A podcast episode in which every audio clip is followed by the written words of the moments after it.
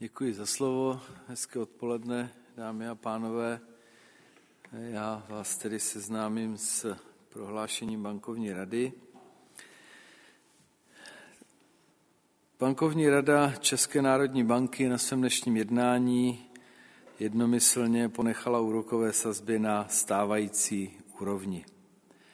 Dvoutýdenní repo sazba tak zůstává na 0,25 diskontní sazba na 0,05% a lombardní sazba na 1% Přijaté rozhodnutí bankovní rady se opírá o srpnovou makroekonomickou prognózu a o vyhodnocení informací získaných od jejího zpracování. Základní scénář prognózy se zatím poměrně dobře naplňuje. S prognózou je konzistentní stabilita domácích tržních úrokových sazeb do poloviny příštího roku a poté jejich postupný nárůst. Bankovní rada vyhodnotila rizika prognózy v souhrnu jako nadále výrazná, s tím, že aktuální epidemiologická situace zvyšuje nejistotu ohledně budoucího ekonomického vývoje. Aktualizace zahraničních eh, ekonomických výhledů signalizuje, že propad hrubého domácího produktu v efektivní eurozóně bude v letošním roce ve srovnání s prognozou o něco mírnější. Očekávané tempo oživení ekonomického růstu v následujících dvou letech se ale v podstatě nemění. Výhled zahraničních produkčních cen byl pro letošní rok přehodnocen ve směru poněkud slabšího poklesu a pro příští rok naopak pozvolnějšího růstu. Očekávaný vývoj spotřebitelských cen se prakticky nezměnil. Výhled úrokové sazby tříměsíční Euribor zůstává rovněž bez změny. Zahraniční úrokové sazby tak se trvávají v záporných hodnotách na celém horizontu prognózy. Cena ropy bude ve zbytku letošního roku i v příštích dvou letech oproti předpokladům stávající prognozy mírně vyšší. Kurs eura vůči dolaru se na celém horizontu prognozy posouvá na silnější hodnoty. Růst domácích spotřebitelských cen v dosavadním průběhu třetího čtvrtletí zhruba odpovídal prognóze. Vývoj většiny hlavních složek inflace se však od prognózy více či méně odchyloval. Jádrová inflace se nacházela znatelně nad prognózou, naopak ve směru nižší inflace oproti prognóze působil především o něco slabší růst cen potravin a menší cenový dopad březnového zvýšení spotřební daně na cigarety. V srpnu se k těmto faktorům přidal i poněkud výraznější než očekávaný propad cen pohonných hmot. Prognóza regulovaných cen se naopak naplnila. Stávající prognoza očekává, že se inflace přiblíží k dvouprocentnímu cíli na horizontu měnové politiky, to je ve druhém pololetí příštího roku. V důsledku koronavirové pandemie se ekonomická aktivita ve druhém čtvrtletí propadla meziročně o 11% a mezičtvrtletně téměř o 9% Tento pokles byl ve srovnání s prognozou o 1% bod mírnější. Nicméně s ohledem na bezprecedentní situaci, ve které se česká ekonomika nacházela během jarních měsíců, lze tuto odchylku považovat spíše za nevýznamnou. Spotřeba domácností se vyvíjela zhruba v souladu s prognózou. Příspěvek čistého vývozu přibližně odpovídal očekávání, a to při mírnějším poklesu jak vývozu, tak i dovozu. Hrubá tvorba kapitálu prohloubila svůj meziroční propad, ten však byl v důsledku vývoje fixních investic slabší, než prognóza předpovídala. Naopak pomalej oproti prognóze rostla spotřeba vlády, jejíž dynamika překvapivě zvolnila. Meziroční propad průmyslové výroby a celkových tržeb v malobchodě od května slábne. Maloobchodní tržby bez motoristického segmentu v červenci již dokonce mírně vzrostly. Na stavebnictví dopadl útlum se spožděním a proto je jeho zotavování podle nejnovějších dat zatím pouze pozvolné. Trh práce se začal v podmínkách bezprecedentního propadu naší ekonomické aktivity v průběhu druhého čtvrtletí v souladu s prognózou ochlazovat. Eh, došlo k nárůstu nezaměstnanosti během jarních měsíců, který v podstatě odpovídal očekávání.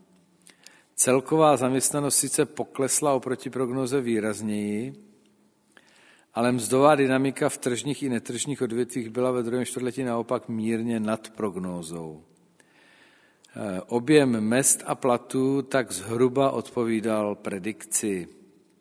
Podle údajů za třetí čtvrtletí zatím překvapivě nedochází k dalšímu nárůstu míry nezaměstnanosti. Po schválení stab, společného stabilizačního fondu v rámci Evropské unie koruna posílila v průběhu prázdnin až téměř k 26 korunám za euro. Nicméně od počátku září začala slábnout. Bylo tomu tak patrně vlivem viditelného zhoršování epidemiologické situace v České republice, jakož i v dalších evropských zemích. Momentálně si její kurz k euru nachází na slabší úrovni, než prognoza předpovídala pro třetí čtvrtletí. V průměru za třetí čtvrtletí je ale kurz koruny oproti prognoze naopak mírně silnější. Prostředí vysoké nejistoty se stávající prognoza zatím naplňuje poměrně velmi dobře. Srpnová inflace byla oproti predikci jen nepatrně vyšší. Hloubka meziračního propadu hrubého domácího produktu ve druhém čtvrtletí letošního roku zhruba odpovídala očekávání prognózy. Podíl nezaměstnaných osob zůstal v dosávadním průběhu třetího čtvrtletí poněkud pod prognózou. Růst průměrné mzdy se ve druhém čtvrtletí v souladu s očekáváním zastavil. Nyní k rizikům a nejistotám. Bankovní rada vyhodnotila rizika stávající prognózy jako stále výrazná. Aktuální epidemiologická situace přitom zvyšuje nejistotu ohledně budoucího ekonomického vývoje. Vzhledem k vysokým ekonomickým nákladům plošných restriktivních opatření z jarní fáze pandémie se nyní vlády jednotlivých zemí snaží stabilizovat současnou situaci pomocí cílených omezení, která mají zatím jen malé ekonomické dopady. Eh, možnost opětovného zavedení rozsáhlejších karanténních opatření ale nelze s ohledem na aktuální vývoj zcela vyloučit. Druhá vlna pandemie tak představuje nejvýraznější riziko stávající prognózy, a to především ve směru nižší domácí ekonomické aktivity. Naproti tomu dodatečná rozpočtová opatření, zvažovaná v současnosti vládou České republiky, mohou v příštím roce působit na tuzemský hospodářský vývoj v opačném směru, čili pozitivním. Nejistotou zůstává skladba nabídkových a poptávkových faktorů stojících za vývojem domácí inflace. Tak tolik eh, z dnešního prohlášení bankovní rady po jejím měnovém zasedání a nyní bude prostor pro vaše dotazy. Já děkuji panu guvernérovi. Česká televize, prosím. Dobrý den, jako Musil Česká televize. Eh, prosím, eh, vzhledem k té druhé vlně epidemie a těm přibývajícím číslům hrozí, že se začneme přibližovat eh, k tomu nepříznivému scénáři? Tak, jak už jsem možná částečně naznačil v tom prohlášení, bohužel to samozřejmě hrozí, pokud by skutečně ta eh, různá omezující opatření eh, nabývala plošnějšího charakteru, eh, tak je nepochybné, že se to na ekonomické činnosti, na ekonomickém životě podniků, domácností projeví.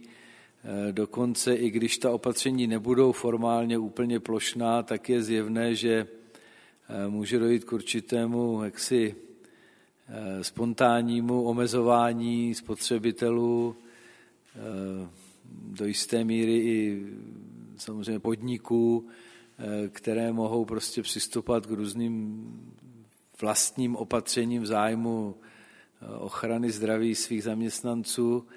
Takže bohužel ano, my stále doufáme a eh, zatím nemáme dost nějaké důvody pro to, abychom jaksi už ten bývalý alternativní scénář, nebo řekněme, my jsme ho nikdy neodvolali, ale už jsme se o něm nezmiňovali od jara, Eh, abychom ho začali považovat za hlavní scénář, ale eh, evidentně je zjevné, že pokud se eh, samozřejmě situace s pandemí a vyvolanými okolnostmi bude blížit té situaci na jaře, tak se tomu scénáři bohužel trochu budeme blížit.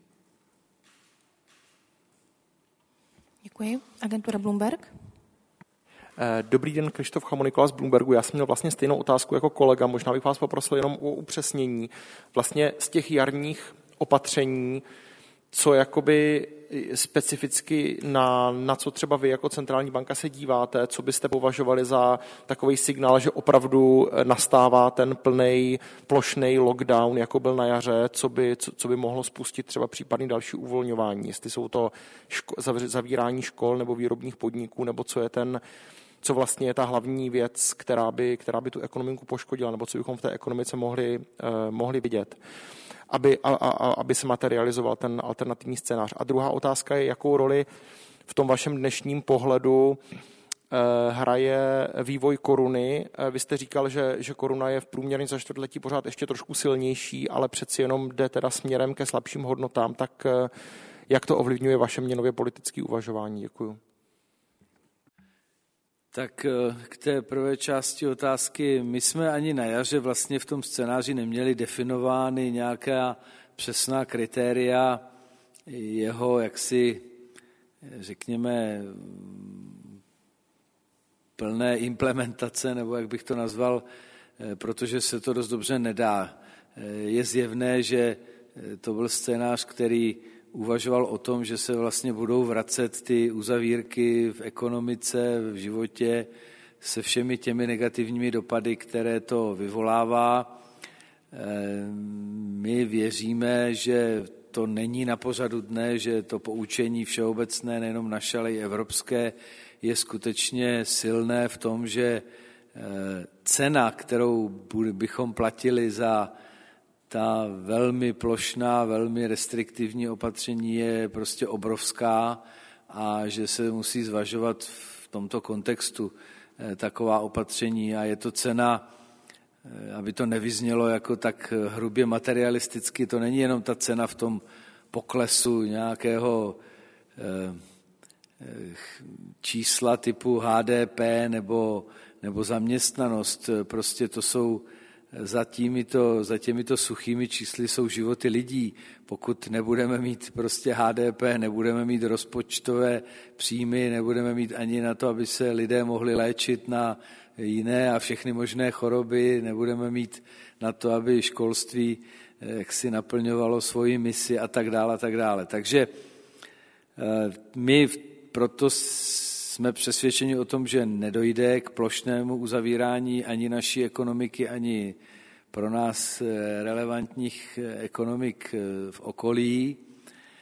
Nicméně, jak už jsem řekl, míra toho omezování může být poměrně vysoká, ať už bude vyvolaná formálními opatřeními či zákazy, anebo spíše i třeba spontánně nebo řekněme sekundárně tím, že já nevím, ve větším rozsahu se budou muset uzavírat školy, tak to samozřejmě omezuje rodiče v tom, aby mohli plnohodnotně chodit do práce, věnovat se svému zaměstnání, případně podnikání a tak dále.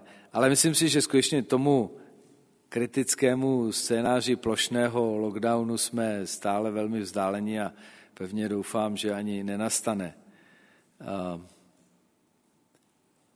Teď eh, ta druhá otázka se týkala koruny, ano.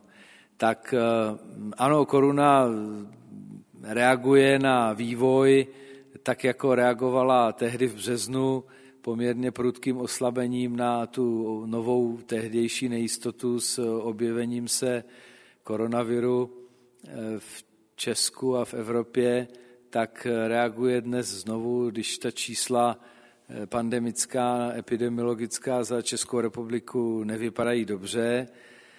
Je to vlastně v tomto směru jistý vestavěný stabilizátor, který vlastně automaticky eh, plní určitou roli uvolňu, nějakého uvolňovače, řekněme, tak to nehezky, eh, nebo naopak zpřísňovače měnové politiky. Eh, jestliže koruna oslabuje, uvolňujeme měnové podmínky, toho jsme teď svědky. V tuto chvíli je to asi pochopitelné, nějak bych řekl překvapivé a zapadá to do kontextu toho vývoje. Samozřejmě, čili bereme to v potaz, vytváří to určitý prostor pro, pro nás, pokud by se tady přibližoval ten scénář negativní i ve směru rychlého nástupu prudké dezinflace, tak samozřejmě ta slabší koruna nám dává určitý prostor eh, na to, jak si eh, nereagovat bezprostředně nebo eh, nezvažovat tak aktivně, rychle případné nasazení nějakých posléze nekonvenčních nástrojů. Ale tomu jsme vzdáleni, pořád ještě naše inflace je velmi vitální a její jakési schlazení předpokládáme, ale vlastně až v horizontu eh, naší transmise, čili do toho roka, rok, přibližně do roku, roku a půl, čili někdy v tom příštím roce už by ta inflace měla být na nějakých normálních číslech blízko našemu dvouprocentnímu cíli, čili to jsou hladiny, které evidentně nevyžadují nějakou naši další intervenci ve prospěch uvolnění měnové politiky a ta koruna tomu přispívá. Jinak se na druhou stranu možná bych předešel nějakým dotazům. Samozřejmě i nadále platí, že kdyby ta koruna měla eh, jako z nějakých důvodů, které zatím nejsou a ani nepředpokládáme, ale jak se říká, je třeba eh, být připraven na nejhorší a myslet eh, jaksi na to nejlepší, tak samozřejmě, kdyby hrozilo nějaká eskalace, oslabování koruny, nad nějaké limity, které bychom považovali již za vlastně kontraproduktivní ve smyslu eh, optimálního nastavení měnové politiky, tak samozřejmě si vyhrazujeme právo eh, vůči takové situaci případně zasáhnout, ale to je určitě hypotetická, teoretická záležitost v tuto chvíli.